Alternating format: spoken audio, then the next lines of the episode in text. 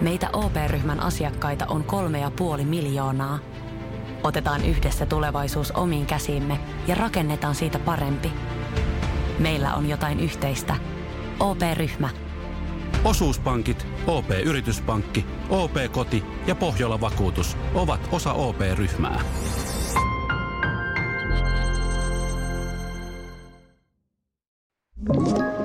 Tämä on Podplay alkuperäissarja. Teinkö kaikkeni? Mitä tein?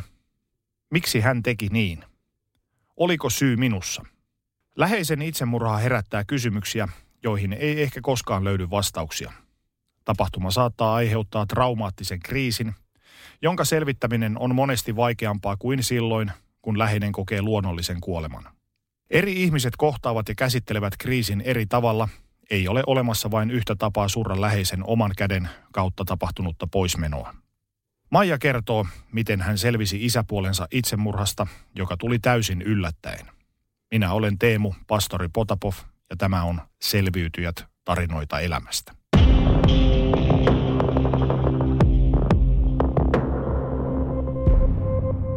Kiitos, että pääsit haastatteluun. Kiitos, että sain tulla. Minkälaisia ajatuksia sinussa herättää sana itsemurha? Se sanana on varmasti mun ajatuksissa muuttunut tässä vuosien saatossa. Ja se, mistä on lähdetty, niin on tosi erilainen varmasti kuin tänä päivänä. Ja nyt mä ajattelen, että se on inhimillisen elämän inhimillinen tragedia, johon on usein monia syitä ja joskus sitten ehkä ei niin monia. Ja se on tilanne, jossa ihminen on sellaisessa hetkessä, tai mä ajattelen, että ihminen on sellaisessa mustassa hetkessä, jossa hän ei vaan näe ulospääsyä siitä tilanteesta ja sitten se ratkaisu on itsemurha. Monestihan puhutaan juuri siitä, että ihminen, joka päätyy tällaiseen ratkaisuun, hän haluaa pois siitä tilanteesta, joka tuntuu todella, todella ahdistavalta. Eikä siinä tule ajateltua sitä, että se vaihtoehto onkin sitten lopullinen. Että halutaan vaan paeta. Allekirjoitatko tämän tällaisen läpikäyneen tai niin kuin lähde, läheltä nähneen?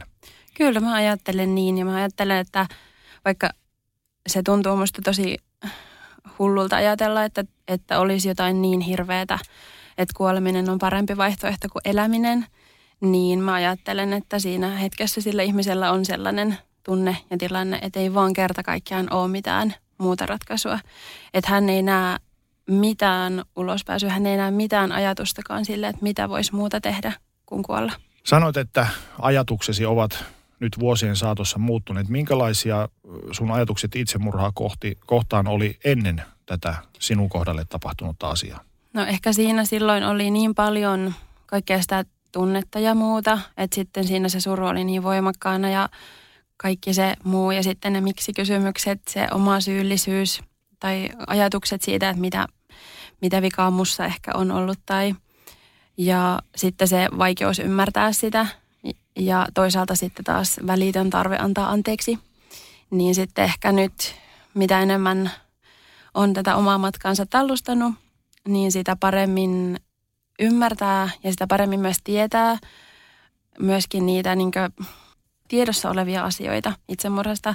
Että mä oon tutkinut sitä paljon, mä oon lukenut siitä paljon, mä oon halunnut tietää, niin sitä kautta myös on ymmärtänyt eri tavalla. Että nyt just pystyy ajattelemaan vaikka sitä, että no miksi mä oon halunnut heti antaa anteeksi ja mitä syitä sille on voinut olla. Ja sitten taas toisaalta on voinut antaa itselleen anteeksi sen, että mä oon vaan inhimillinen ihminen ja mitään mitä mä oon tai en oo tai mitään mitä mä sanoin tai en sanonut tai tein tai en tehnyt, niin ei ainakaan ole syynä sille, mitä on tapahtunut.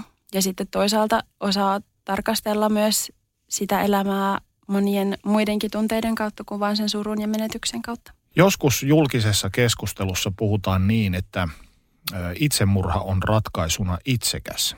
Miten sinä koet tämän ajatuksen?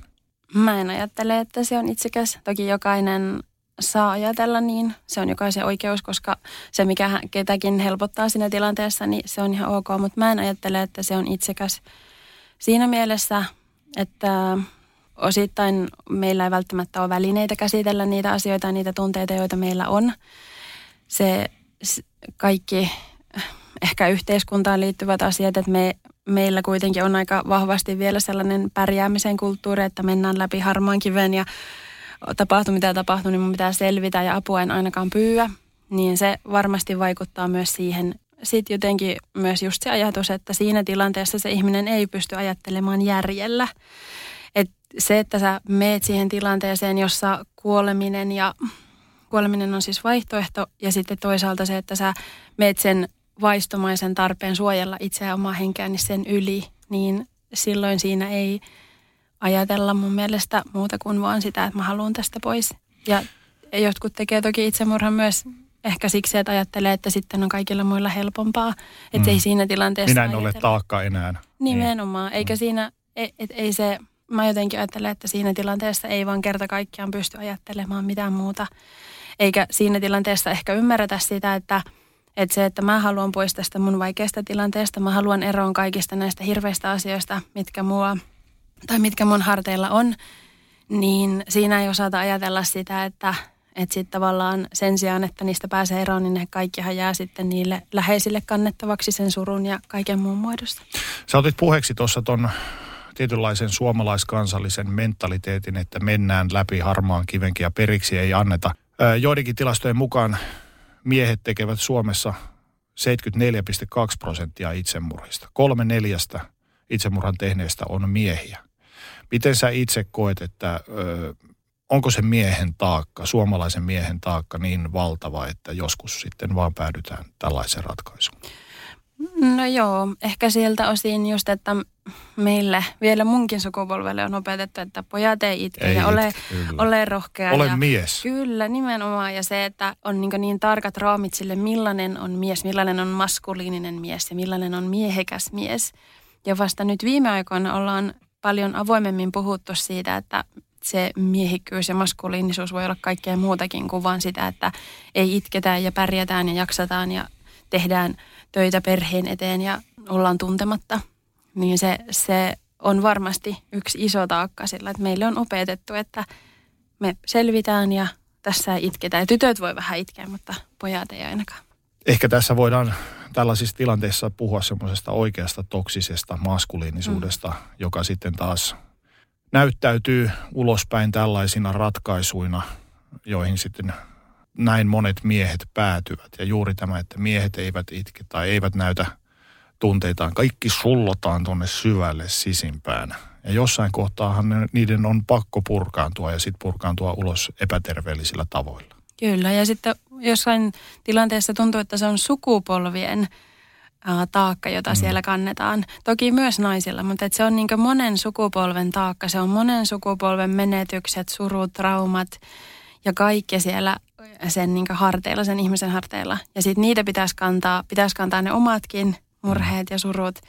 Niin ei se ole ihme, jos sen taakan alla uupuu, varsinkin kun se avun pyytäminen ei ole välttämättä helppoa. Tai se ei ehkä edes tunnu varten otettavalta vaihtoehdolta.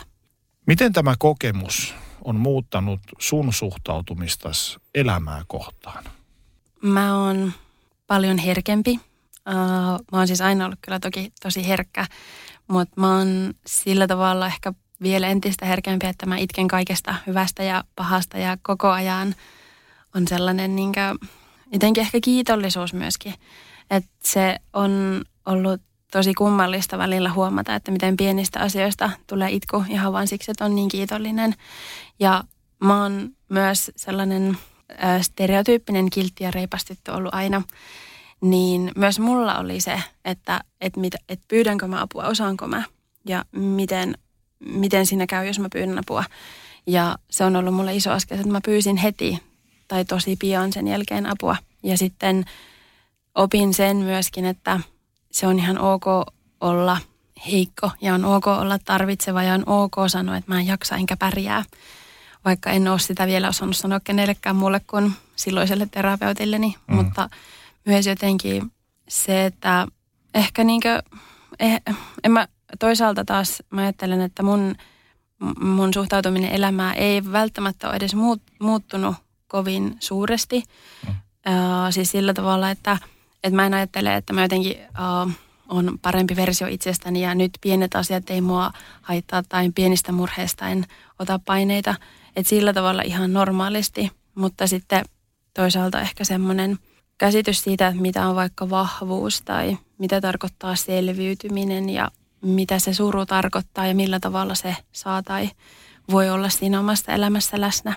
Ja sitten myöskin tietysti on näin pitkään aikaan mahtuu kokonainen elämä, kaikki asioita, mm. niin myös sen mukana se kaikki muuttuu ja se ajatus, omat ajatukset kehittyy ja sitä arvostaa ehkä erilaisia asioita. No jos lavennetaan tuota kysymystä vielä vähän hiukan, niin puhutaan sitten ihmiselämästä.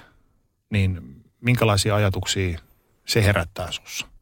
Ehkä sen, että ihmiselämä on hirveän hauras mm. ja se voi olla ihan hiuskarvan varassa. Tavallaan se, että säilyykö se vai eikö säily, mm. tai että mitä siinä, mitä siinä elämässä tapahtuu.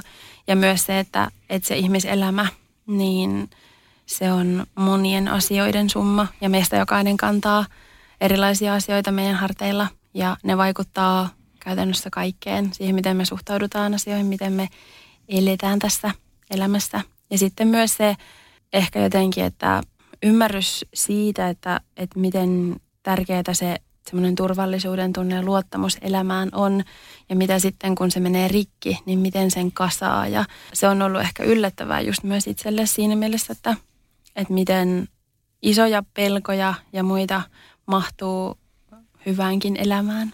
Ja tämä ihmiselämän hauraus ja se, että kaikki voi muuttua silmän räpäyksessä, niin se monesti jää ikävä kyllä unholaan siinä vaiheessa, kun eletään sellaisessa oravan pyörä, oravan pyörä elämässä suoritusyhteiskunnassa, että pospotetaan vaan päivästä toiseen eteenpäin, kunnes se seinä tavalla tai toisella tulee vastaan. Et, et, ehkä siinä monilla meistä siinä arjessa jää sen elämän arvostaminen kaiken muun jalkoihin.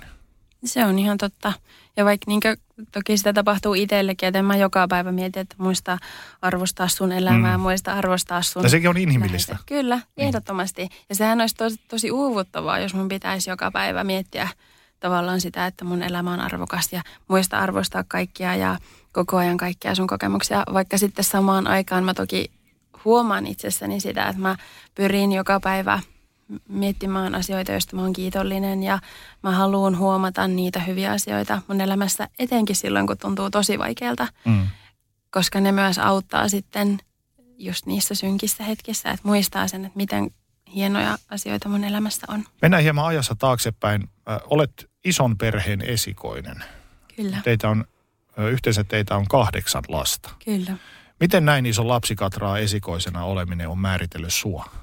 No se on varmasti ehkä vahvistanut niitä mun semmoisia luontaisia piirteitä, just mm-hmm. semmoista vastuullisuutta. Olen, olen aina ollut kova kantamaan vastuuta ja ottamaan vastuuta, niin se varmasti se, että on niin monta nuorempaa sisarusta, niin se on korostanut ja vahvistanut sitä musta.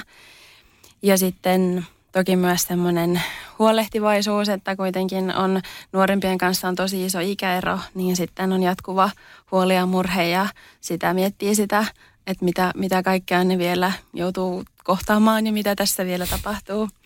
Ja sitten toisaalta se on ollut ihan äärimmäisen kiehtovaa myös nähdä sitä kasvua ja nähdä millaisia tyyppejä niistä, niistä mun sisaruksista tulee.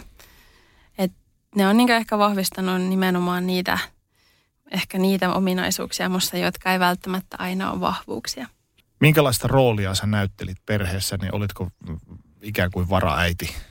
Varmasti olen ollut Joo. sitäkin ja olen ottanut sitä myöskin välillä ehkä väkisinkin, että on ehkä unohtanut sen, että on ihan myöskin lapsi tästä. Niin. Että mä oon ollut aika semmoinen, uh, niin kuin sanoin, niin kiltti ja reipas ja on rakastanut aina sääntöjä, koska ne on auttanut mua toimimaan oikein ja olen sitten myös pitänyt huolta, että ne mun sisarukset tietää, mitä sääntöjä tässä maailmassa on.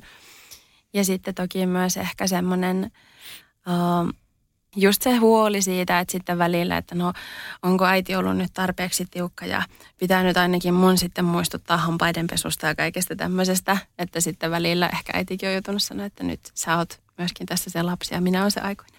Biologiset vanhempasi erosivat sun ollessa kuusi-vuotias. Muistatko, minkälainen kokemus toi ero oli koko perheelle? Mä muistan siitä ajasta aika vähän. Mä muistan sen, niin kuin, sen että mun isä ja mun veli on lähtenyt sieltä meidän vanhasta kodista punaisella pakettiautolla.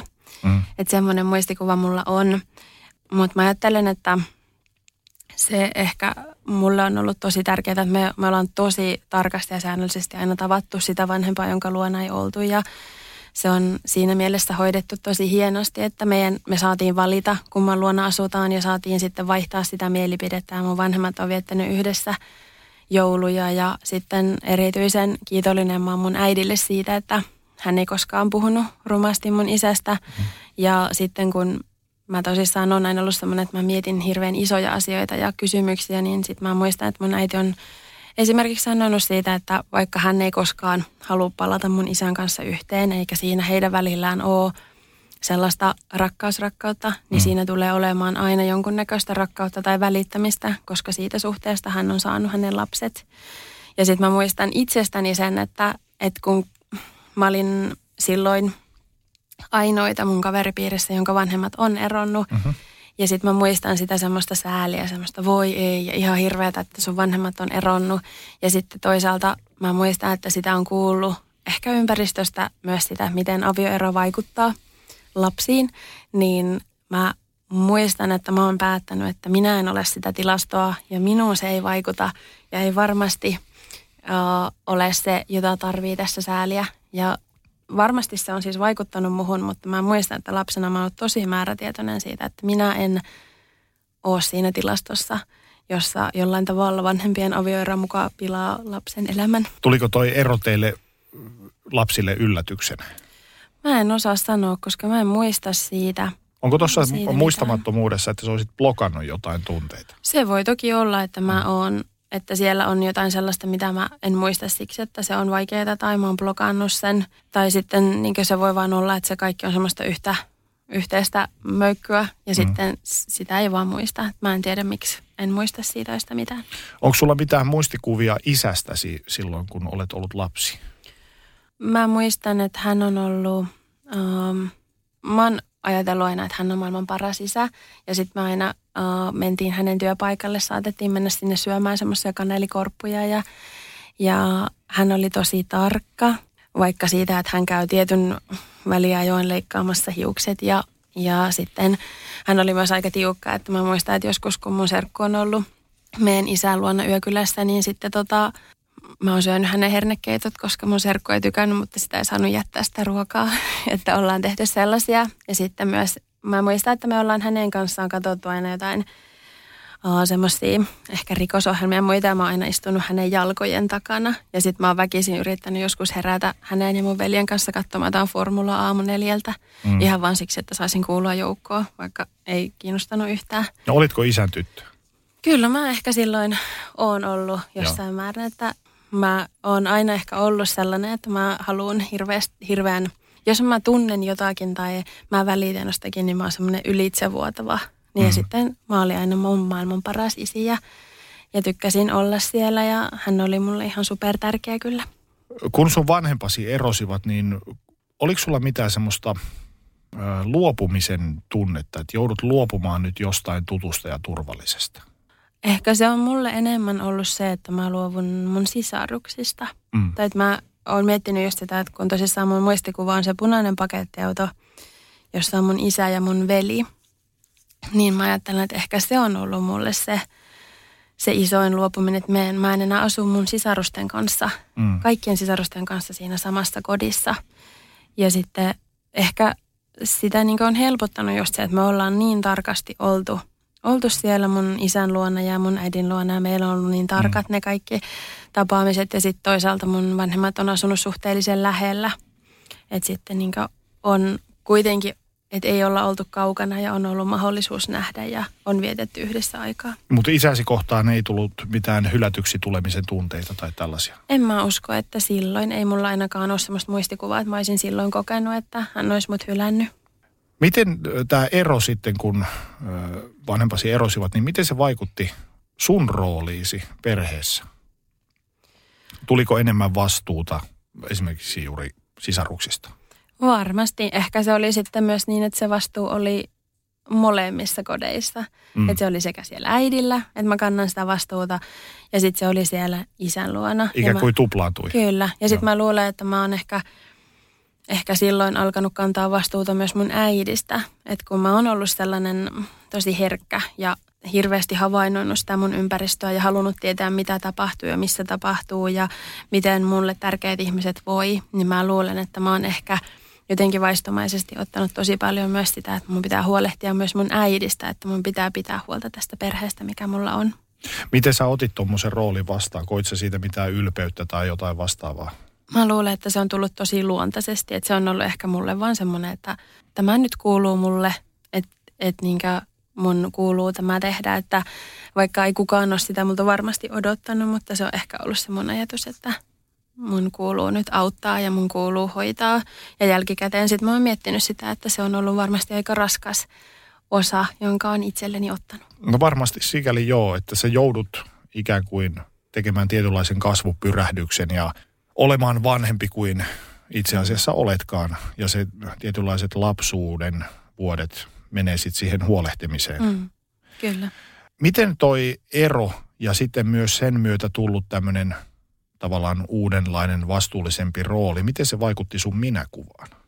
No mä luulen, että sekin on vahvistanut just niitä, niitä mun puolia, just sitä reippautta mm. ja sitä, sitä pärjäämistä ja semmoista kiltteyttä ja just niitä sääntöjen noudattamista ja kaikkea muuta.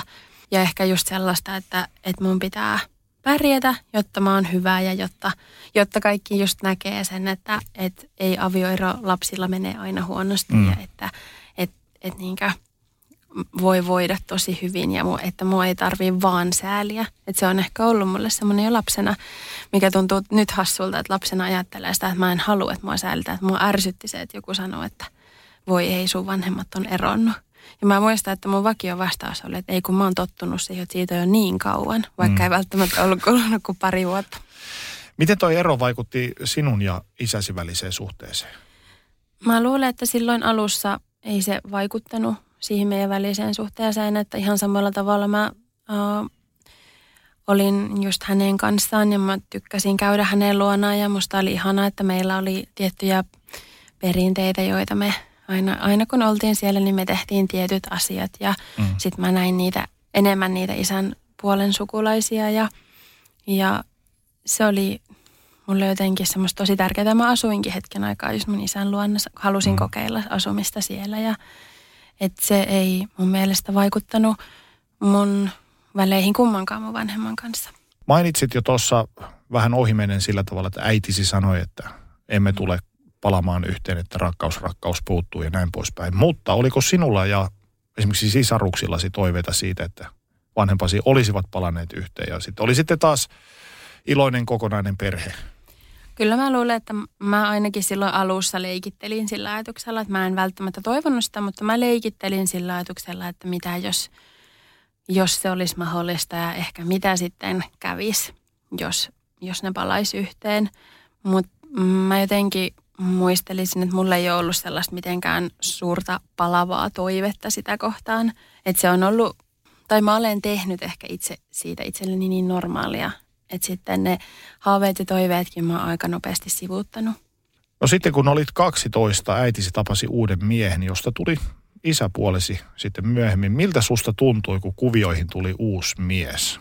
No mun oli aluksi vaikea ottaa hänet vastaan. Mä Ai muistan, että mä oon siis kuullut hänestä ensimmäisen kerran sillä tavalla, että mun äidin puhelin on soinut ja mä oon vastannut siihen. Sitten hän on ollut siellä ja se on ollut siis, mä inhoan muutenkin puhelimessa puhumista, niin sitten se, että siellä on joku vieras ihminen. Ja se oli ehkä mulle enemmän sellainen, että nyt tässä on joku tyyppi, joka on tulossa meidän perheeseen. Että myös ehkä se pelko siitä, että no millainen tyyppi se on, kuinka kauan se meinaa tässä viipyä ja mitä sitten tapahtuu – ja sitten just se semmoinen tunnustelu ja ehkä semmoinen epäluuloisuus siitä, että millainen ihminen tähän meidän mukaan on tulossa. Miltä susta tuntui, kun sä tapasit hänet ensimmäisiä kertoja? Mä luulen, että se on ollut ehkä varmasti meille kaikille tosi outoa. Ja sitten mä muistan, koska hän asui sitten kauempana kuin missä me silloin asuttiin, mm. niin sitten kun se tarkoitti sitä, että me mentiin sinne hänen kotiin vierailulle ja sehän oli keskellä metsää se hänen kotinsa, niin semmoiselle lähiölapselle se oli ihan järkyttävää olla siellä keskellä metsää ja et olla tämän uuden ihmisen kanssa. Ja mä muistan, että, että on ehkä ollut sellaisia hetkiä sitten, että mä oon ollut vähän etäinen ja että voi olla, että on ollut vaikea saada hänen yhteyttä muhun. Ja sitten me ollaan varmaan kaikki istuttu siellä sohvalla ihan kummissamme, että mitä tässä tapahtuu. Hänellä oli vielä koira ja ei meillä ollut ollut pitkään aikaa mitään lemmikkejä eikä muuta, niin sitten kaikki lenkitykset ja muut ja sitten meidät lapset laitettiin pihalle ja kaikkea, niin se oli aina ihan hirveetä, että täällä me ollaan jossain metsän keskellä ketään. Miten sä kuvailisit isäpuoltasi? Tai silloin kun sä olit lapsi, niin minkälaisena sä näit hänet? Sitten kun mä hyväksyin hänet siihen meidän perheeseen, mikä varmaan kävi sitten lopulta kuitenkin aika nopeasti, kun huomasin, että hän on tullut siihen jäädäkseen, niin hän oli mun mielestä ihan hirveän viisas ja todella taitava. Ja mä ajattelin, että hän osaa rakentaa siis mitä vaan, mistä vaan. Mm. Että hän, hän niin tekee kaiken. Ja, ja sitten se, niin, miten paljon hän tiesi asioita, niin se oli mun mielestä hirveän hienoa. Ja hänellä oli siis todella kummallinen huumorintaju, että siinä piti kyllä oppia nauramaan myös itselleen. Ja hän oli semmoinen pelleilijä, hän teki kaiken näköisiä jekkuja aina. Hänen lempiekku oli esimerkiksi se, että hän, tota, kun olet menossa autoon kyytiin, että hän tulee hakemaan sua jostain. Ja sitten hän aina, oot kun avaamassa Painat sitä ovea, kaasua, niin hän painaa sitten kaasua. Klassikko. Oli, kyllä, ja se oli hirveän hauskaa jossain keskellä Helsinkiä aina sillä, että no niin, kuinka kohan pitkään tässä nyt sitten menee. Että hän oli sellainen ja sitten mitä pidempään sitten hän siinä meidän perheessäkin oli, niin sitten sit just se, miten hyvin hänen kanssa pystyi keskustelemaan, miten tarkkasilmäinen hän oli myöskin huomaamaan, että jos ei kaikki ole ok. Ja sitten ehkä se, mm, mikä oli tosi hienoa, että ei meitä lapsia eroteltu mitenkään, että niin hän ei koskaan – puhunut meidän lapsista ja noista sun lapsista tai muusta, että me oltiin niin oikeasti perhettä ja, ja sitten miten hien, hienosti hän jotenkin mun äidin kanssa oli, niin se kaikki oli mulle tosi tärkeää. Ja sitten me jaettiin yhteinen intohimo leffoihin ja muihin, että me niin todellakin mä sain sellaisen turvallisen aikuisen lisää mun elämään. No miten sun mielestä sun isäsi, biologinen isäsi ja sitten min isäpuolesi erosivat toisistaan? No mä en muista, että mun isä olisi niin esimerkiksi käsillä rakentanut koskaan mitään. Mä en edes tiedä, että osaaks hän. Et kun sitten taas mun isäpuolisella, että hän on rakentanut taloon, niin hän rakensi meille leikkimökin ja hän oli aina jossain autotallissa tekemässä puusta jotain. Ja et jos mä olisin kysynyt häneltä mm, ihan minkä tahansa sähkölaitteen tai asian tekemistä tai korjaamista, niin hän olisi osannut sen. Että ehkä se huumorintaju niillä ehkä on joiltakin osin samanlainen – ja sitten, no se oli mun mielestä iso ero, joka, jota niin sitten teininä aika paljon myöskin ehkä kanto harteillaan se, että mun isäpuolelle oli aina tosi tärkeää niin se, että, että meillä on suhde meidän isään ja hän halusi, että hän ei ole siinä välissä. Että hänellä oli tosi tärkeää, että hän ei tule siihen meidän, meidän suhteen väliin eikä hän millään tavalla häiritse tai mm. riko sitä. Että hän niin oli totta kai siinä meidän meidän elämässä, mutta hän halusi, että, että hän ei millään tavalla ole siinä meidän välissä. Ja sitten hän ei koskaan puhunut rumasti meidän isästä, eikä hän niin koskaan käynyt sellaisia keskusteluja, missä siitä olisi puhuttu. No miten biologinen isäsi suhtautui sitten siihen, että nyt on uusi mies talossa? Mä luulen, että aluksi ehkä hänellä ei sillä ollut mitään kovin vahvoja tunteita, mutta sitten mä tiedän tai koin ja näinkin sitä, että hän oli ehkä mustasukkainen siitä, kun hän huomasi kuinka tärkeä se meidän isäpuoli on meille. Ja mä luulen, että hänen oli tosi vaikeaa olla vaikka jossain perhejuhlissa, koska hän näki sen suhteen, että hän tavallaan joutui todistamaan sitä ihan omin silmin. Ja sitten sit muina hetkinä se varmaan myös oli siellä hänen mielessä, että miten hyvä suhde meillä oli. Mä ajattelen, että se oli hänelle aika rankka rankka juttu. No noin samoihin aikoihin myös biologinen isäsi tapasi uuden naisen. Joo. Ja sen myötä myös sun välisi häneen vähän viilenivät. Kyllä. Mitkä tapahtumat johtivat tällaiseen tilanteeseen? No siellä oli paljon, paljon isoja asioita ja mä voisin sanoa vaikka, että mun isä sairastui mm. ja, ja se vaikutti siihen ja myös mun äitipuoli vaikutti varmasti omalta osaltaan siihen, että, että tota, se meidän suhde alkoi etääntyä ja, ja se koko elämä, mitä mä elin sitten taas aina siellä mun isän luona, niin se oli mulle tosi rankkaa. Mm. Ja jouduin käsittelemään isoja asioita ja silloin koin myös semmoista hyl- hylätyksi tulemisen tunnetta ja mä koin, että mitä tahansa mä teen, niin mä en koskaan tule ole tarpeeksi hyvä, että tämä tilanne loppuisi. Ja sitten se siitä syveni se tilanne sitten entisestä. Miten tuo kaikki muutti sinun ajatuksiasi isästäsi? No silloin alussa mä ajattelin, että ei hirveästi, koska kaikesta huolimatta mä silloin aina ajattelin, että mä rakastan häntä. Että hän on mun isä ja hän on mm. mulle maailman tärkein. Ja se on toki ihan luonnollista, niinhän lapset tekee. Että teki se vanhempi mitä tahansa, olisi millainen tahansa, niin usein siellä kuitenkin kaiken takana on se rakkaus. Ja sitä haluaa antaa uusia mahdollisuuksia, sitä haluaa, että, että, että ensi kerta on parempi tai kyllä tämä kaikki tästä selviytyy. Ja sellainen mäkin olin, että en mä tosi pitkään tavallaan, ei mulla ollut mitään negatiivisia tunteita. Että mä vaan aina uudestaan ja uudestaan että, että no kaikki, kaikki tässä järjestyy ja kaikki tässä muuttuu ja, ja se, että hän on mulle rakas ja hän on mulle tärkeä. Ja en mä olisi koskaan uskaltanut kenellekään vaikka sanoa sitä, että mä välillä mietin, että onko mä hänelle tärkeä. Isäsi sairastui ja, ja väline alkoivat erkaantua toisistaan. Koitettiinko tuohon tilanteeseen puuttua tai vaikuttaa, saada häntä parempaan kondikseen esimerkiksi? Kertoa hänelle, että nyt ei välttämättä tilanteet ole ihan hallinnassa.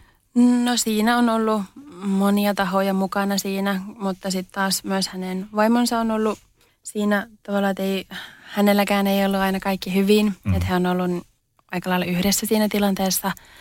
Mutta on siinä ollut ihmisiä, jotka on yrittänyt siihen puuttua ja mm, tehdä osansa, mutta ei koskaan ehkä kovinkaan isosti. Ja sitten toisaalta ähm, sit taas ne ihmiset, jotka siinä lähellä oli, niin ne oli ehkä vähän neuvottomia. Osa sitten taas ei, ei nähnyt sitä, mikä se tilanne on. Ja Mä oon itse yhden kerran sitten, kun olin jo aika paljon vanhempi, niin teininä yrittänyt hänelle sanoa, miltä musta tuntuu. Me lähetettiin hänelle sähköpostia, mutta hän ei koskaan vastannut siihen sähköpostiin, enkä mä tiedä, onko hän lukenut sitä sähköpostia. Miltä se tuntuu sinusta? No mä luulen, että mä olin aika pettynyt silloin. Nyt toki myös ehkä edelleen se pettymys silloin, että kun sen kerran kun mä yritin ja se oli se, että mä sen kerran kun mä kerroin jotakin siitä, miltä musta tuntuu, niin sitten se jäi, jäi kuuroille korville tai kukaan ei koskaan vastannut siihen. Ja varsinkin, kun se vaati niin paljon rohkeutta sanoa, että musta tuntuu tältä. Sinä ja isäsi erka, erkanitte toisistanne. Minkälaisia tunteita se herätti sussa tuolloin? Se, että et koskaan enää tavannut isäsi samalla tavalla kuin aiemmin. Ja puhuit mm. jo vähän siitä, että siinä oli ehkä jo vähän sitä hylkäämisen. Mm. Joo, ja se oli sitä, että sitten niinkö mä aika sinnikkäästi tosi pitkään kävin siellä mun isän luona, vaikka ne tapaamiset harveni. Mutta se oli tosi rankkaa. Mä kannoin aika isoja asioita mun harteillani ja kävin läpi tosi isoja asioita ja mä ajattelen, että mun turvallisuuden tunne oli aika hukassa. Että se vaikutti kaikkeen mun elämässä, että mä halusin pitää kaikki narut käsissäni ja mä tein myös mun äidin luona esimerkiksi siitä, että mä aina illalla ennen kuin mä kävin nukkumaan, niin kävin tarkistamassa kaikki ikkunat ja parvekkeelta joka paikasta, että voiko mä mennä nukkumaan, että onko tässä illassa nyt jotain sellaista, mistä mun pitää olla varuillani, että mun pitää olla valmistautunut tähän, ja vai voiko mä mennä nukkumaan. Ja se oli ehkä se isoin asia. Ja sitten kun oot semmoinen teini, jos, jolloin niin muut pitää hauskaa ja käy ulkona ja on kotipileissä, niin mä oon se, joka miettii tosi isoja asioita ja yrittää selvitä kaikkien niiden isojen asioiden kanssa ja mm, yrittää samaan aikaan olla normaali. Mutta se suurin, mitä, mitä mä silloinkin koin, oli se, että, että mä en vaan, mä voin tehdä parhaani kaikessa, mutta mä en koskaan ole tarpeeksi. Että mä en ole tarpeeksi hyvä. Hän ei ole ehkä musta ylpeä ja just ehkä se pohtinta siitä, että välittääkö hän musta, että onko mä hänelle tärkeä. että onko musta enää mitään sellaista, mistä hän tykkää. Miten tuo aika sun elämässä on vaikuttanut sun ajatuksiin esimerkiksi luopumisesta ja irtipäästämisestä? Varmasti sillä tavalla, että mä mielelläni päästän irti ennen kuin musta päästetään irti. Että tavallaan kaikissa ihmissuhteissa mä oon koko aika valmistautunut siihen, että tämä jossain vaiheessa saattaa loppua. Ja heti jos musta tuntuu epävarmalta tai, tai musta tuntuu siltä, että, että tämä ei ehkä enää olekaan semmoinen, mikä saattaa jatkua, niin sit mä lähen. Tai sit mä niinkö, ehkä mä enemmän teen sitä, että mä vaan etäännyn ja käperryn ja, ja sitten sitten, niin vaikka jos se ihmissuhde ei päätykään, niin sitten mä vaan palaan aina takaisin. Mutta et se, että mä oon koko ajan valmis luopumaan ja... Raskasta. Se on, to, on tosi raskasta. Entä miten tuo aika on vaikuttanut sun ajatuksiin luottamuksesta? Luottamuksesta toiseen ihmiseen? Ehkä eniten siinä, että mun on vaikea luottaa. Ehkä se on enemmän sitä, että mun on vaikea luottaa ensinnäkin siihen, että elämä kantaa tai joku ottaa mut kiinni. Et se on vahvistanut nimenomaan sitä, että, mun, että mä pärjään ja sitä, että, että mun pitää pärjätä itse. Että mun on tosi vaikea luottaa siihen, että, että jos mä en nyt kontrolloi kaikkea ja pidä kaikkia naruja käsissä, vaan mä annan jollekin toiselle sen, sen niin kuin, että hän, hän vaikka järjestää jotain tai hän, tai mä nojaan häneen, mm. niin se on tosi pelottavaa mulle, että musta on tosi vaikea ajatella tai luottaa sillä tavalla toiseen ihmiseen. Ja sitten taas toisaalta, varsinkin just mun biologisen isän kanssa, mä oon paljon kamppailu, varsinkin nuorempana sen ajatuksen kanssa, että jotenkin se, että kun hän on mun biologinen isä, niin ajatus siitä, että hänellä pitäisi olla ehkä semmoinen luontainen uh, taipumus tai luontainen tarve huolehtia musta ja rakastaa mua. Ja sitten se ajatus, että, että niin ei ehkä olekaan. Siis varmasti todellisuudessa hän rakastaa mua tosi paljonkin, mutta se mun tunne oli se, että, että hän ei pidä musta huolta, hän ei rakasta mua, niin sitten on ollut tosi vaikea ajatella, että joku, joka tekisi sen vapaaehtoisesti, jolla ei ole mitään biologista sidettä muhun, niin haluaisikin välittää musta, niin siihen on ollut myös tosi vaikea luottaa. Mm. Vaikka kai se olisi ehkä vielä parempi, että mä oon saanut valita sut, niin silloinhan mä vielä enemmän haluan sun kanssa olla. Se on ollut myös iso asia mulle. Ää, sun kertomasi mukaan isäpuolesi sitten taas oli luotettava, joka oli aina auttamassa ja kannustamassa sinua. Miltä se tuntui, että joku välitti? Mä ajattelen, että se oli hirveän korjaavaa. Että mulla oli kokemus sellaisesta isästä, joka, jolle mä voin soittaa keskellä yötä, mm. jo, jo, jonka luokse mä voin raahata jonkun kännisen kaverin, että nyt me tarvitaan apua. Tai joka tulee korjaamaan mun lamput ja tekee mulle taulun, jos mä pyydän. Ja, ja sitten just se, että mä pystyin hänen kanssaan puhumaan asioista.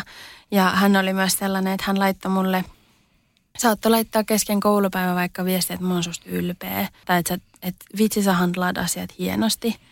Ja se oli ihan hirveän korjaavaa, koska sitten mulla oli kokemus että mulla on joku muu aikuinen mun äidin lisäksi, jonka edessä tai jonka niin rakkauden eteen mun ei tarvi suorittaa, vaan mä kelpaan sellaisena kuin mä oon. Se, mitä mä teen, on hyvä.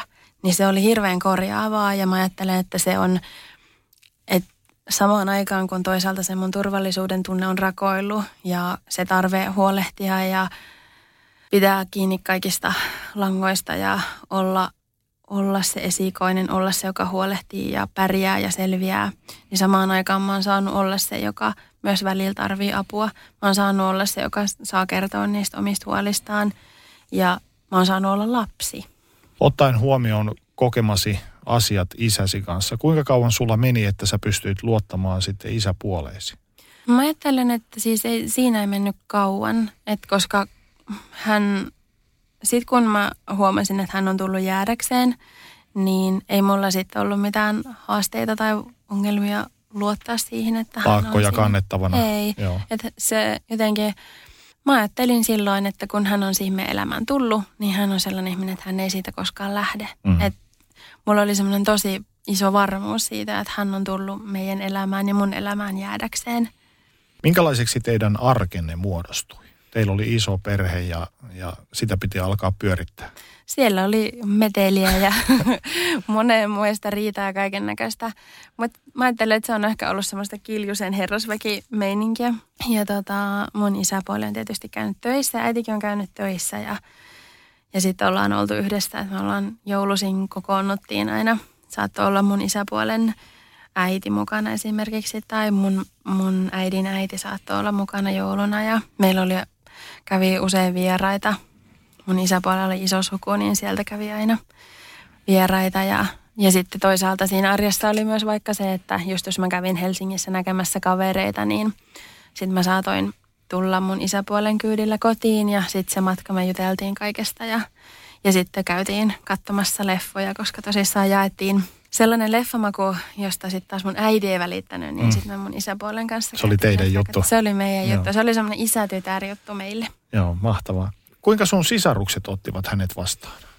Tosi hienosti. Mä ajattelen, no. että hän on niin meille kaikille ollut sellainen super tärkeä ihminen ja mun kaikki sisarukset muistelee häntä hirveän lämpimästi ja mm. puhuu hänestä tosi arvostavasti ja että hän on ollut tosi tärkeä. Ja sitten tietysti, koska niin nuorin oli tosi, hän oli kuitenkin, oliko hänen neljävuotias, niin hänelle sitten taas oli niin tosi tärkeä isä siinä tilanteessa. Mitä toi suhde, isä-tytär-suhde teki sun itsetunnollesi ja minäkuvallesi? Se toi varmuutta siitä, että mä kelpaan myös sellaisena kuin mä oon. Että mä olin varsinkin siinä teininä ja lapsenakin, niin mun on ollut aika vaikea sopeutua oman ikäisten kanssa, koska, koska olen ollut sellainen pohdiskelija ja musta on ollut paljon mielenkiintoisempaa olla aikuisten kanssa keskustelemassa, koska mä oon saanut silloin oman ikäistäni keskusteluseuraa. Sillä tavalla mä oon ehkä se ajatellut. Ja, ja sitten mulla on ollut kuitenkin koko aika semmoinen pelko siitä, että mä oon liian vakava ja mä jotenkin sopeudut tähän. Niin sitten se, että mä sain olla sellainen kuin mä oon – ja just, että hän sanoi, että mä oon ylpeä susta, vaikka mä en ollut tehnyt mitään, vaikka mä en ollut lukenut johonkin kokeeseen kymmentä kertaa, vaan ihan vaan ollut. Että mä, mm. ihan, mä vaan ihan olin. Niin Itsesi se, että, takia. Kyllä. Mm. Niin se oli tosi hienoa. Ja sitten toisaalta myös ehkä se vahvisti sitä semmoista rohkeutta myös kokeilla asioita ja mennä ja tehdä ja alkaa luottamaan tai ainakin harjoitella sitä, että luottaisi siihen, että se elämä kyllä vie, vie ja kantaa mua sinne, minne sen kuuluu. Kun teimme tätä haastattelua, jouluaatto on muutama, muutaman päivän päässä. Kymmenen vuotta sitten, kolme päivää ennen jouluaattoa, kaikki muuttui. Isäpuolisi teki itsemurhan. Kerrotko, mitä tapahtui? Mä en itse ollut silloin Suomessa ja tota, sitten mun isäntäperheen äiti oli laittanut mulle – viestin päivällä, että onko mä kotona. Mä olin tulossa just Suomen joululomalle, niin mä ajattelin, että hän haluaa nähdä mut ennen, ennen sitä joululomaa. Sitten hän tuli kotiin illalla ja mä muistan, että hän oli siinä mun huoneen ovella ja sitten hän sanoi, että, että mun pitää kertoa sulle jotain ja että mun pitää istua, kun mä kerron, kun hän kertoo sen. Ja mä ensin ajattelin, että hän siis sanoi, että hänen pitää istua. Jostain syystä mä ajattelin, että siis hänen pitää istua ja se mun eka ajatus on, että ehkä hänen äidilleen tai jollekin on käynyt jotain. Ja sitten me istuttiin sinne mun sängylle ja sitten hän kertoi, että mun isäpuoli on kuollut. Ja sitten hän vaan sanoi, että mun pitäisi soittaa mun äidille. Ja sitten mä soitin mun äidille ja äiti vaan sanoi, että poliisit tutkii, mutta hän ei sanonut, että mitä on tapahtunut. Mä en siinä vaiheessa tiennyt, että se on ollut itsemurha. Ja sitten mä soittelin muutamien kavereiden kanssa. Yksi kaveri kysyi multa silloin, että että oliko se itsemurha. Mä sanoin, että ei, että mun isäpuoli ei koskaan tekisi itsemurhaa. Että se ei ole mahdollista. Ja sitten se ilta meni. Mä muistan, että mun se isäntäperhe äiti tuli jossain vaiheessa sanomaan, että nyt tuot syömään. Ja syötiin lohileipiä. Ruisleipä, jossa oli lohta päällä ja teetä. Ja mä muistan, että mä oon siinä pohtinut ja mä oon itkenyt ja on ollut aika, aika pahasti shokissa varmasti siinä tilanteessa – sitten hän, hän sanoi mulle vielä ennen kuin hän meni nukkua, että mä jätän tämän oven auki. Että tuu vaan sanoo, jos sä tarvit jotain. Ja en mä silloin yöllä hirveästi nukkunut. Mä näin unta silloin mun isäpuolesta ja olin valveella. Ja sitten seuraavana päivänä mä tulin Suomeen. Ja sitten kotona mä kuulin, että se oli itsemurha. Ja se oli tosi iso yllätys, koska niin kuin mä sanoin, niin mä en olisi ikinä uskonut. Mä ajattelin, että se on poliisitutkinta siksi, että mm, se on ainut kolarin tai jotain muuta on sattunut. Että se, se, olisi, se olisi ollut niin vihoviimeinen asia, mitä mä olisin ajatellut, että olisi voinut käydä. Tosiaan itsemurha tuli kaikille täytenä yllätyksenä ilman mitään varoitusta ja ennusmerkkejä. Edeltävänä päivänä isäpuolesi oli viestitellyt muun muassa perhetutulle, että mahtavaa, meillä on tulossa muutto ja joulukin on kulman takana. Mä puhuin alussa siitä, kuinka monille omaisille voi nousta huomattava määrä kysymyksiä tällaisen edessä. Mikä sun suurin kysymyksesi oli tuolloin? Miksi? Mm. Et mitä on tapahtunut? Et miten tämä voi olla mahdollista? Uh, koska meille ei jäänyt mitään viestiä, meille ei jäänyt mitään selitystä, meillä ei ole mitään ymmärrystä eikä ajatusta siitä, että mitä on tapahtunut, että pelkkiä arvailuja. Ja silloin alussa varsinkin se tuntuu siis oikeasti siltä, että eläisi jossain rinnakkaistodellisuudessa, että se tuntui kaikki niin absurdilta, että se tuntuu, että tämä ei vaan voi olla totta. Et, et sen on varmaan pakko tulla kohta tuolta ovesta, koska tämä on niin hullu, hullu asia, että näin voisi muka käydä. Miten tapahtumat ja arki lähti rullaamaan ja etenemään siitä, kun sä palasit sitten Suomeen seuraavana päivänä? No me jouduttiin tekemään muuttoa siinä samalla ja tietysti järjestämään joulua, koska kuitenkin perheessä oli pieniä lapsia. Ja oli siinä toki semmoisia pieniä nauruhetkiä, koska perheen pienimmät oli niin pieniä, että ei voinut myöskään jäädä siihen kaikkeen murheeseen. Ja sitten sit tuli joulu ja sitten tosissaan sitä muuttoa tehtiin ja samalla ruvettiin järjestämään hautajaisia.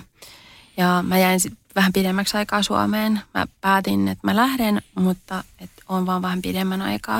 Ja siinä oli kaikki hautajaiset ja, ja muut sitten siinä myöskin siinä arjessa mukana. Ja samaan aikaan pyrittiin pitämään sitä arkea mahdollisimman normaalina, niin normaalina kuin se siinä tilanteessa voi olla.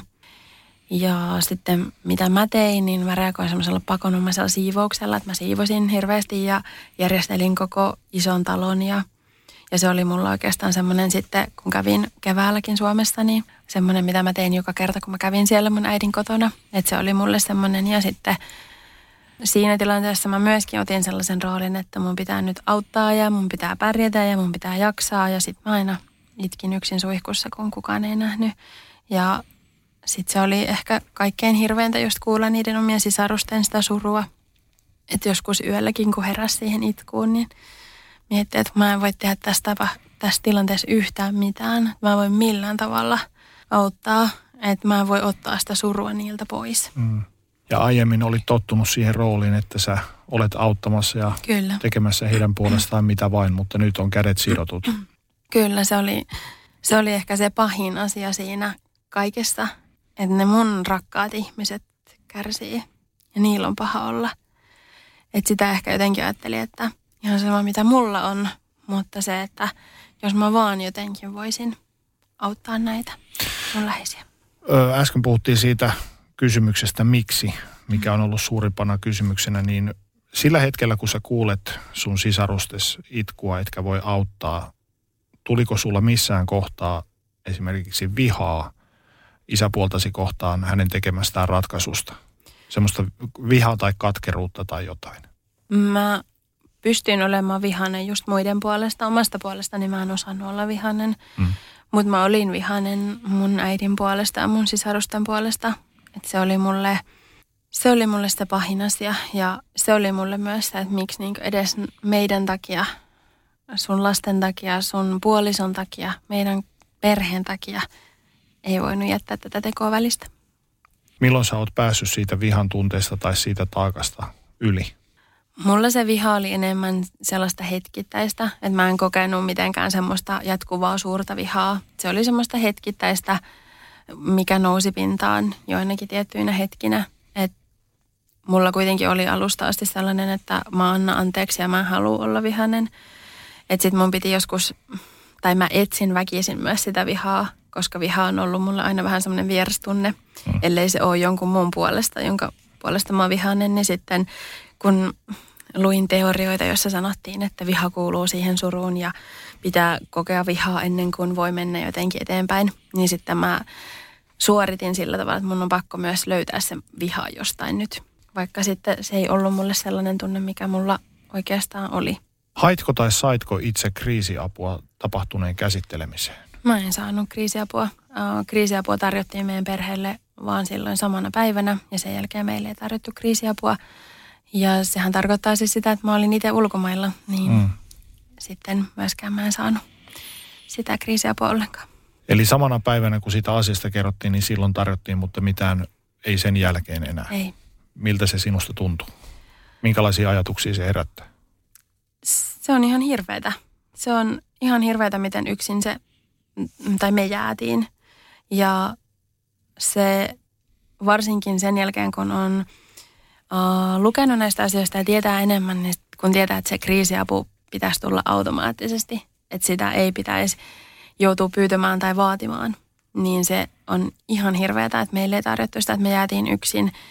Myöskin se, mitä mä tiedän ylipäätään itsemurhan tehneiden läheisille, mikä on se kokemus, että ne saattaa saada sitä ehkä pari kertaa alussa, mutta mitä pidemmälle mennään sitä surussa ja siinä menetyksessä, niin se kriisiapukin jää.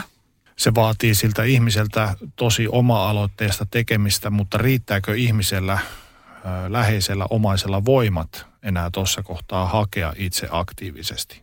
Tässä mä niin kuin tarkoitan sitä, se ongelma pitäisi olla, että jotenkin omasta näkövinkkelistä, että sitä kriisiapua ja tukea ja vertaistukea pitäisi aktiivisesti antaa, eikä jättää sitä sen ikään kuin uhrin harteille hakeutua hoitoon. Muutenhan se ihminen jää yksin. Kyllä, ehdottomasti. Kun ei voimavarat enää riitä. Kyllä, ja sitten myöskin uh, kun sitä kriisiapua tarjotaan, niin siinä, siinä tilanteessa voi olla, että se läheinen sanoo, että mä en halua sitä. Niin sitä pitäisi tarjota uudestaan. Pitäisi Koska sehän on shokkivaihe. Kyllä, ehdottomasti. Ja voi olla, että ei halua ketään vieraita ihmisiä siihen mm. tilanteeseen. Ja sitten myös se näin jälkikäteen on ollut, se on ehkä aiheuttanut minussa vihaa se, että, että ne työntekijät, jotka sitä suruviestiä on tullut, ne kriisityöntekijät, niin ne ei ole varmistanut, että se koko perhe on paikalla. Että mulla ei ollut mitään mahdollisuutta, ellei mä olisi itse ottanut yhteyttä. Ja siinä tilanteessa mä en ollut vielä niin pitkällä, että mä olisin osannut pyytää tai halunnut pyytää apua. Ehdit olla hetken Suomessa ja sitten sun piti palata takaisin sinne, mistä tulit käymään Suomessa – Minkälainen ihminen matkusti pois Suomesta? Rikkinäinen ihminen. Sellainen ihminen, joka on hukassa ja joka ei mitenkään tiedä, että miten tällaisessa maailmassa voi enää elää ja olla. Sä hoidit työsi ja velvollisuutesi pilkulleen, prikulleen, kuten teit myös sitten käydessäsi lomalla täällä kotisuomessa. Näin jälkikäteen arvioituna, yrititkö tuolla tavalla ikään kuin pitää itsesi kiireellisenä, jotta sun ei tarvinnut kohdata sitä todellisuutta. Et halunnut hidastaa tahtia, jotta suru ei olisi ottanut valtaa. Kyllä varmasti. Ja sitten kaiken vapaa-ajan mä yleensä nukuin. Eli mä välttelin sitä todellisuutta, jossa mä elin, koska se tuntui tietysti vieraalta, mutta myös niin käsittämättömältä. Ja mä en halunnut ajatella, mä en halunnut tietää mitään. Muuttiko se suru, kokemasi suru muotoaan päivittäin tai sitten mitä pidemmälle ajassa mentiin, ne sun tunteet? Varmasti ehkä enemmän voi sanoa vuosissa se muuttu, mm. entä sitten niissä viikoissa ja päivissä. Että toki oli päiviä, jotka tuntui vähän helpommalta ja oli ihan vähän helpompi olla. Ja sitten taas oli päiviä, jolloin, jolloin tuntui, että ei jalat kanna ollenkaan. Ja se oli aika semmoista itkuisaa. Ja sitten sit mä niin reagoin myös fyysisesti, koska mä ajattelen, että se mun suru ja se kaikki oli niin isoa, että, ja sitten kun sitä osaan ehkä blokkasi jotenkin, niin sitten huomasin niin omassa vartalossa, että okei, että kaikki ei ole ok. Mä ajattelen, että se suru oli myös musta niin kokonaisvaltaisesti voisi sanoa. Kun sun vauhtis hidastui ja sä olit yksin, pystytkö silloin kohtaamaan surusi? Silloin mä nukuin. Silloin nukuit? Joo, mä en halunnut olla hereillä. Oliko mitään semmoisia hetkiä, jolloin sä olisit pystynyt jollain tavalla käymään tätä? Mainitsit aiemmin, että suihkussa saatoit itkeä mm-hmm. vähän paha oloa. Ja kyllä mä siis itkin paljonkin varmasti eniten iltaisin ehkä silloin, kun taas oli se oma rauha. Ja mä kirjoitin aika paljon someen erityisesti. Jaoin mun fiiliksiä. Että kyllä mä sitä jollain tavalla kävin läpi ja jollain tavalla pohdin. Se oli koko ajan mulla siinä. Mä voisin ehkä sanoa, että se suru oli mun ihossa kiinni. Että jos ajatellaan, että se on semmoinen tuntematon vieras, joka on vaan tullut sun kotiin ja sitten se istuu sun vieressä, se istuu sussa kiinni, se on suunnilleen sun päällä. Että siltä se tuntuu, että se on koko ajan mussa kiinni, se on koko ajan kaikkea sitä, mitä mäkin oon. Koitko itsesyytöksiä tapahtuneesta? Olisinko vai, voinut vaikuttaa? Olisihan minun pitänyt nähdä tai jotain tämän tyyppistä? Mä ajattelin, että mä oon varmaan hirveän huono tytär, koska mun isäpuoli halusi kuolla. Se oli semmoinen ehkä se isoin, isoin ajatus, että mä ajattelin, että jos mun isä, mun biologinen isä, ei myöskään ole tässä mun elämässä. Ja sitten vielä, vielä mun isäpuoli teki itsemurhaa, että musta on varmasti jotain hirveän pahasti vielä. Mutta sitten mä mietin myös, että no miksi mä en laittanut viestiä, miksi mä en vielä varmistanut sitä, että muistathan sä, että huomenna sun pitää hakea mut kentältä, miksi mä en jään Suomeen, miksi mä en laittanut enemmän viestejä, olisiko mun pitänyt jotenkin enemmän kertoa, kuinka tärkeä hän mulle on, miten, että mitä muuta mun olisi pitänyt vielä tehdä, että mä olisin saanut pidettyä hänet kiinni tässä elämässä. Että sai niin itselleen antoi semmoisia supervoimia siinä, että Olisiko mikään tekemistäsi ratkaisusta, jos olisit tehnyt ne toisinpäin, olisiko mikään estänyt tämän tapahtumasta? Ei varmasti. Mutta se oli, se on ollut pitkä työ, että siinä on tosissaan pitänyt antaa itselleen anteeksi se, että mä oon ihan vaan inhimillinen ihminen. Että ei kukaan, ainakaan toivottavasti, mutta kukaan ei mene tekemään itsemurhaa siksi, että silloin huono lapsi. Tai että joku sanoi sille jotain, että se on niin monen asian summa se, että siihen tekoon päätyy. Mutta että se vaati sitä, että sitä niin oikeasti piti antaa anteeksi itselleen, että en mä ole mikään superihminen, en mä voi estää tuollaista asiaa. Että ei mikään, mitä mä sanoin tai mitä mä oon, tai se millainen tytär mä oon ollut, niin se varmasti on ollut syy siihen, mitä tapahtui. Se kerroit, että olosi oli voimaton ja välillä vähän vihainenkin silloin, kun kuulit sisarustesi ja äitisi itkevän. Miltä sinusta tuntui palata takaisin toiseen maahan työ, töihin, mitä sun piti hoitaa ja olla erossa perheestäsi kaiken ton surun keskellä? Se oli sillä tavalla ristiriitasta, että toki oli ihan valtava huoli mun perheestä ja varmasti mun neuroottisuus oli potenssiin sata, että mä pelkäsin sitä, että taas joku soittaa mulle. Että mä oon tosi kiitollinen siitä, että mun äiti ei soittanut mulle ja kertonut sitä uutista, että hän oli tehnyt aika kovan työn siinä, että miten hän saa sen mun isäntäperheen äidin työnumeron, mm. että hän voi kertoa hänelle ja sitten se kertoo mulle kasvatusten, eikä niin, että mulle tulee puheluna tuommoinen viesti, mutta sitten kuitenkin sitä pelkäsi, että mitä jos taas, että kun tämä on nyt tapahtunut, niin mitä vaan vielä voi tapahtua, että oli se huoli, mutta sitten toisaalta se antoi mulle etäisyyttä, että oli helpompi myös ikään kuin unohtaa se, mitä on tapahtunut. Että oli helpompi ajatella, että mun elämä on ihan tavallista – kun se ei ollut koko ajan siinä mun arjessa läsnä niin, että mä näen sitä tai kuulen sitä. Että se oli sitten, kun piti tehdä päätös sen, sen suhteen, että tuunko takaisin Suomeen vai jäänkö. Niin yksi, mitä mä pohdin silloin paljon on se, että no jos mä en nyt mene Suomeen, niin palaaks mä sinne koskaan? Vai vältteleekö mä aina sitä paikkaa? 2011 palasit takaisin Suomeen opiskelemaan ja samalla, samalla rakentamasi muuri alkoi pikkuhiljaa rakoilla ja sä tunsit, ettei kaikki ole hyvin. Minkälainen tapahtumaketju johti tuohon pisteeseen? Mä olin jo muutamia kertoja tutustunut siihen, että millaista apua opiskelijoille on tarjolla. Et mä olin huomannut just siitä, että mun niinku fyysisesti ja psyykkisesti mä huomasin, että mulla ei ole kaikki hyvin. Ja sitten kun olin päättänyt sen, että mä lähden sinne Suomeen, niin sitten mä ajattelin, että, että mun on varmaan pakko jonkunnäköistä apua hakea.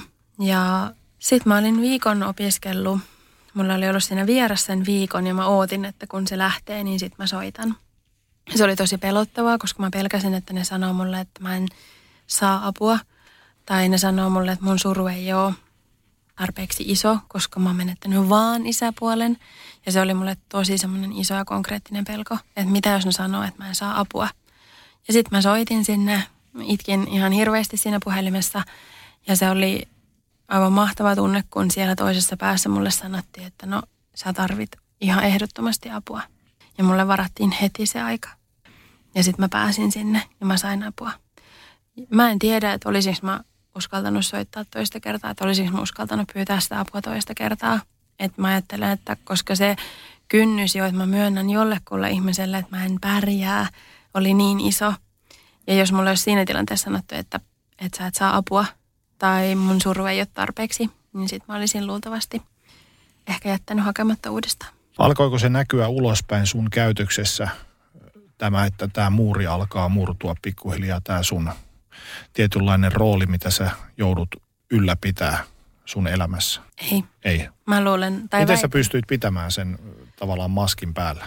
koska mä oon reipas ja mä pärjään. Mä väitän, että suurin osa niistä, vaikka mun opiskelukavereista, joille mä en ole sitä kertonut tai jotka ei ole nähnyt vaikka mun reagoivan johonkin viestiin tai muuta, niin niille ei ollut aavistustakaan siitä, mitä mulle on tapahtunut. Ja joskus, kun olin siis tavannut uusia ihmisiä ja yksi niistä sanoi mulle siis kerran, että hän luuli, että mä oon siis vaan semmoinen tosi iloinen ja onnellinen tyttö ja mulla ei ikinä tapahtunut mitään. Et niin hyvin mä oon saanut pidettyä sen tavallaan kulissin tai sen, mm. sen roolini. Mm. Että mä, oon et mä pärjään. Niin mä, koska mulle ei jäänyt yksikään kurssi roikkumaan, mulle ei jäänyt mikään tehtävä tekemättä. Mä tein ne aina paljon aikaisemmin kuin mitä se deadline oli. Et mä, ja mä kävin joka päivä siellä ö, yliopistolla. Mä en koskaan ottanut ollut poissa, ellei siinä ollut oikeasti joku syy.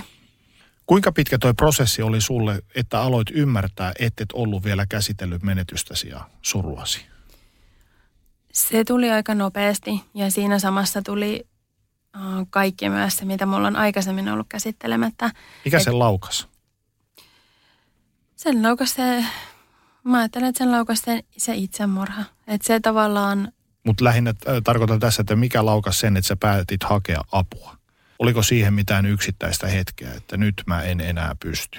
mä luulen, että se oli enemmän pidemmän, se oli siis se pidemmän ajan lopputulos. Että mä olin todellakin joutunut työstämään sitä ja ehkä just se, että mä, oon, mä huomasin, että mä en pärjää, jos mä en puhu tästä. Ja myös sellainen joku takaraivossa oleva ajatus siitä, että mä en halua päätyä niihin tilastoihin, jotka kertoo itsemurhan tehneiden läheisistä.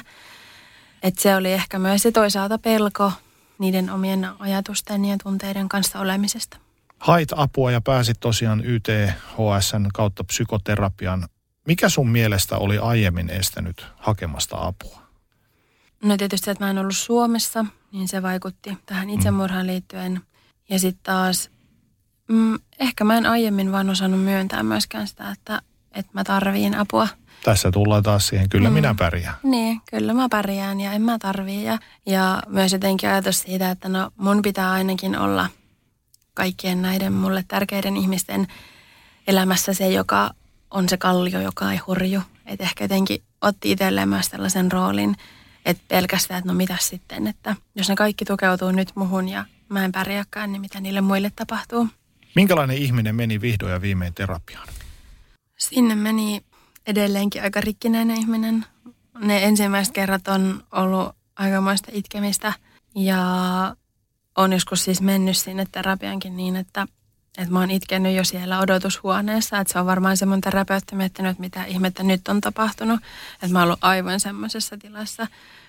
Myös ähm, ajattelen, että hirveän kiitollinen että se, se, että mä sain sitä apua ja että mä sain mennä sinne. Se, että mulla, mulla oli paikka, jossa mä sain olla – heikko ja mä sain tarvita ja mun ei tarvinnut pärjätä. Jossa mä annoin itse itselleni luvan olla pärjäämättä, niin kaikki se oli hirveän arvokasta ja tärkeää mulle siellä. Se kävi terapiassa kaksi kertaa viikossa viiden vuoden ajan. Joo. Minkälainen matka tuo oli sinulle?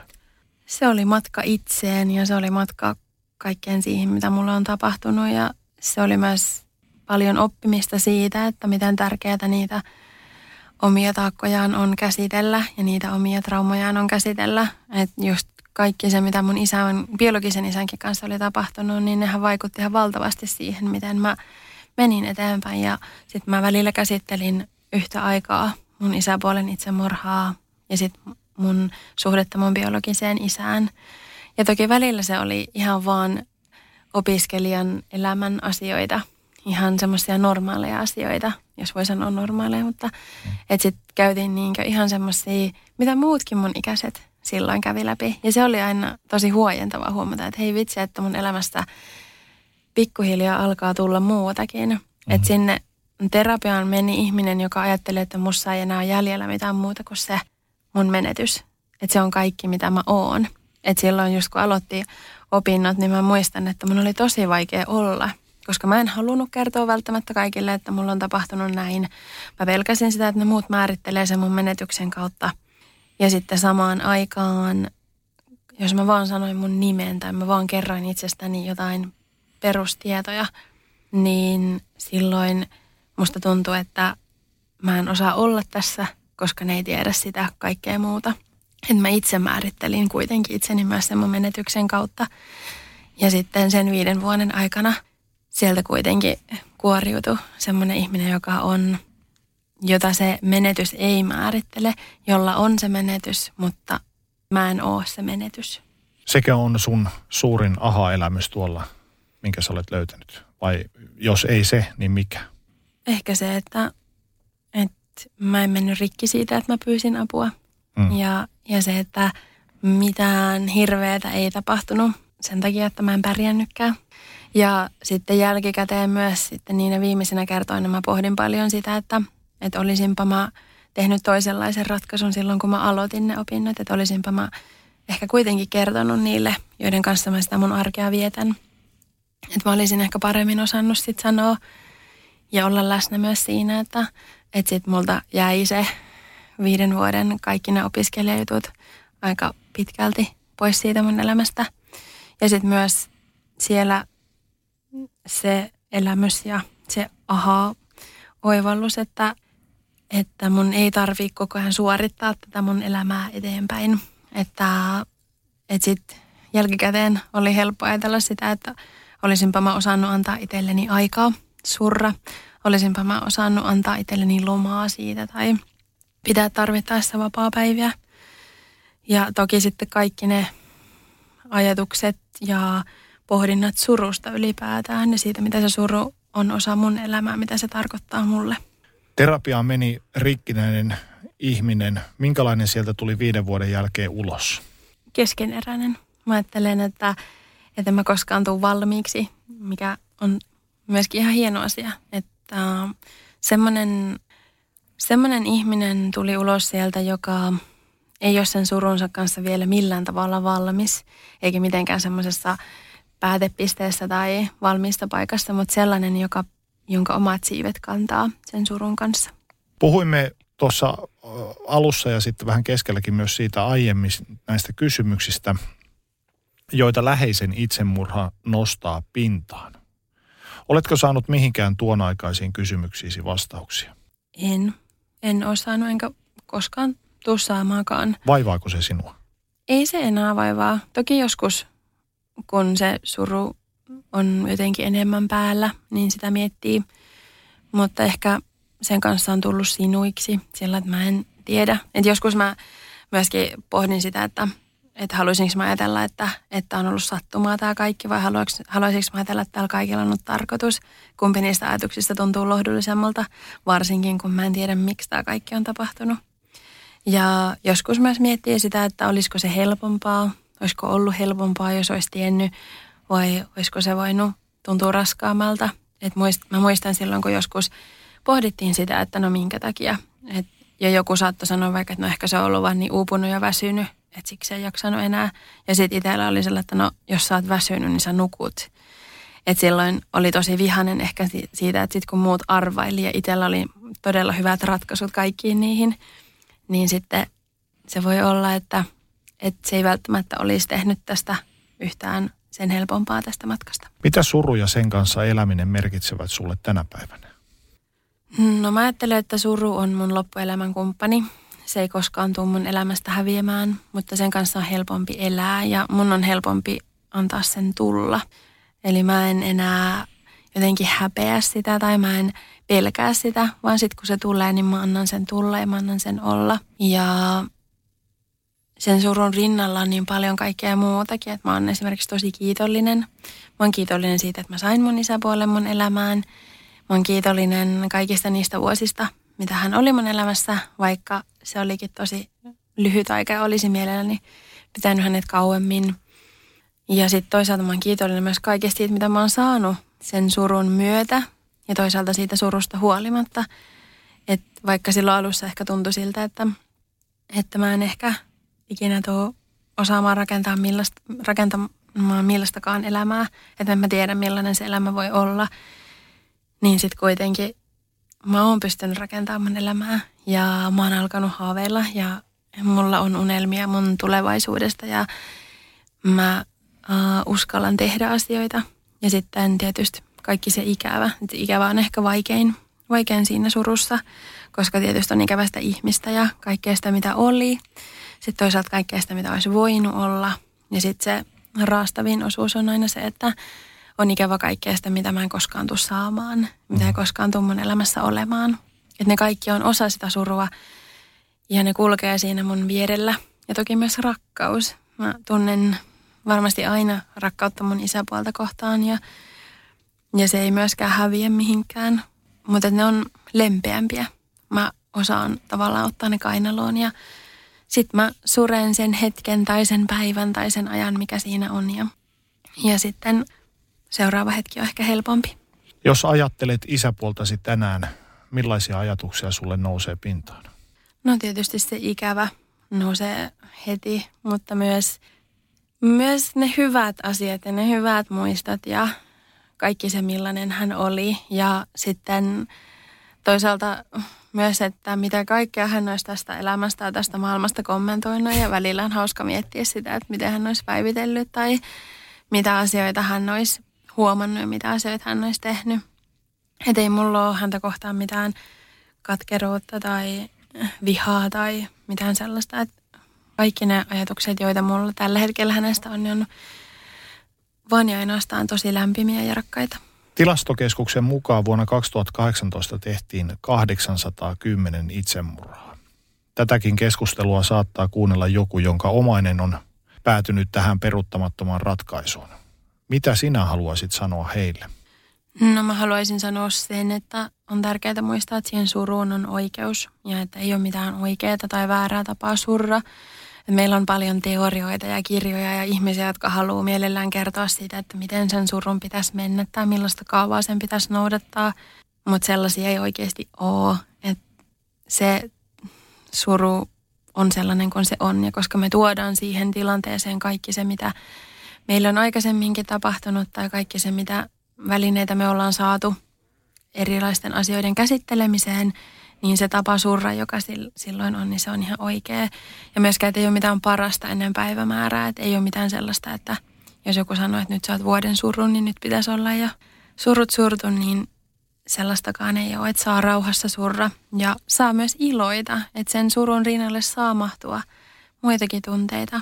Ja myös se, että, että ehkä se on enemmän toki muille ihmisille, mutta se, että, että kukaan muu ei saa määritellä myöskään sen ihmisen merkitystä – ja niin kuin mä sanoin, että mä pelkäsin hirveästi sitä, että joku sanoo mulle, että mun isäpuoli ei ole niin tärkeä. Tänä aikana mulla on sanottu yhden kerran niin, että onneksi se oli sun isäpuoli, eikä sun isä.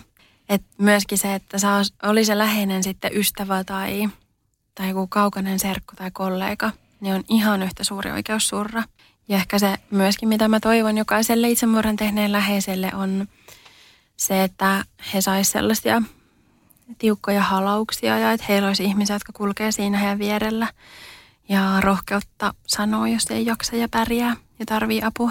Entä mitä sä haluaisit sanoa ihmisille, joka, ihmiselle, joka kokee olemansa umpikujassa eikä näe edessään mitään muuta ratkaisua kuin oman käden kautta poistumisen? Mä luin tässä joku aika sitten sellaisen kommentin, jossa sanottiin, että mieluummin ne ihmiset sun ympärillä kuulee, mitä sulle kuuluu ja kuuntelee sua vaikka kolme päivää putkeen, kun hautaa sut. Ja se on aika helppo, helppo sanoa toki niin, mutta ehkä se olisi tosi tärkeää just muistaa, että, että se, se tie, jolle se läheisen itsemurha vie, niin se on pitkä ja raskas ja mä oon ihan varma, että jokainen niistä läheisistä tosiaankin mieluummin kuuntelisi niitä murheita – vaikka kuinka monta päivää putkeen, entä osallistuisi niihin hautajaisiin. Kiitos Maija, kaikkea hyvää. Kiitos samoin. Ja nyt on tullut aika päivän huonolle neuvolle. Kysy tarotkorteilta, mikä korko sinun kannattaisi valita. Oi, kappas, aurinkokortti. Voit unohtaa kaikki korot. Keskity vain sisäiseen matkaasi. Huonojen neuvojen maailmassa Smarta on puolellasi. Vertaa ja löydä paras korko itsellesi osoitteessa smarta.fi. Tää hyvältä näyttää, sä itse. Hyvältä näyttää. Sensaatiomainen valikoima. Sensaatiomaiseen hintaan. Bauhausin sensaatiopäiviltä. Sensaatiomaista. Bauhaus. Tää hyvältä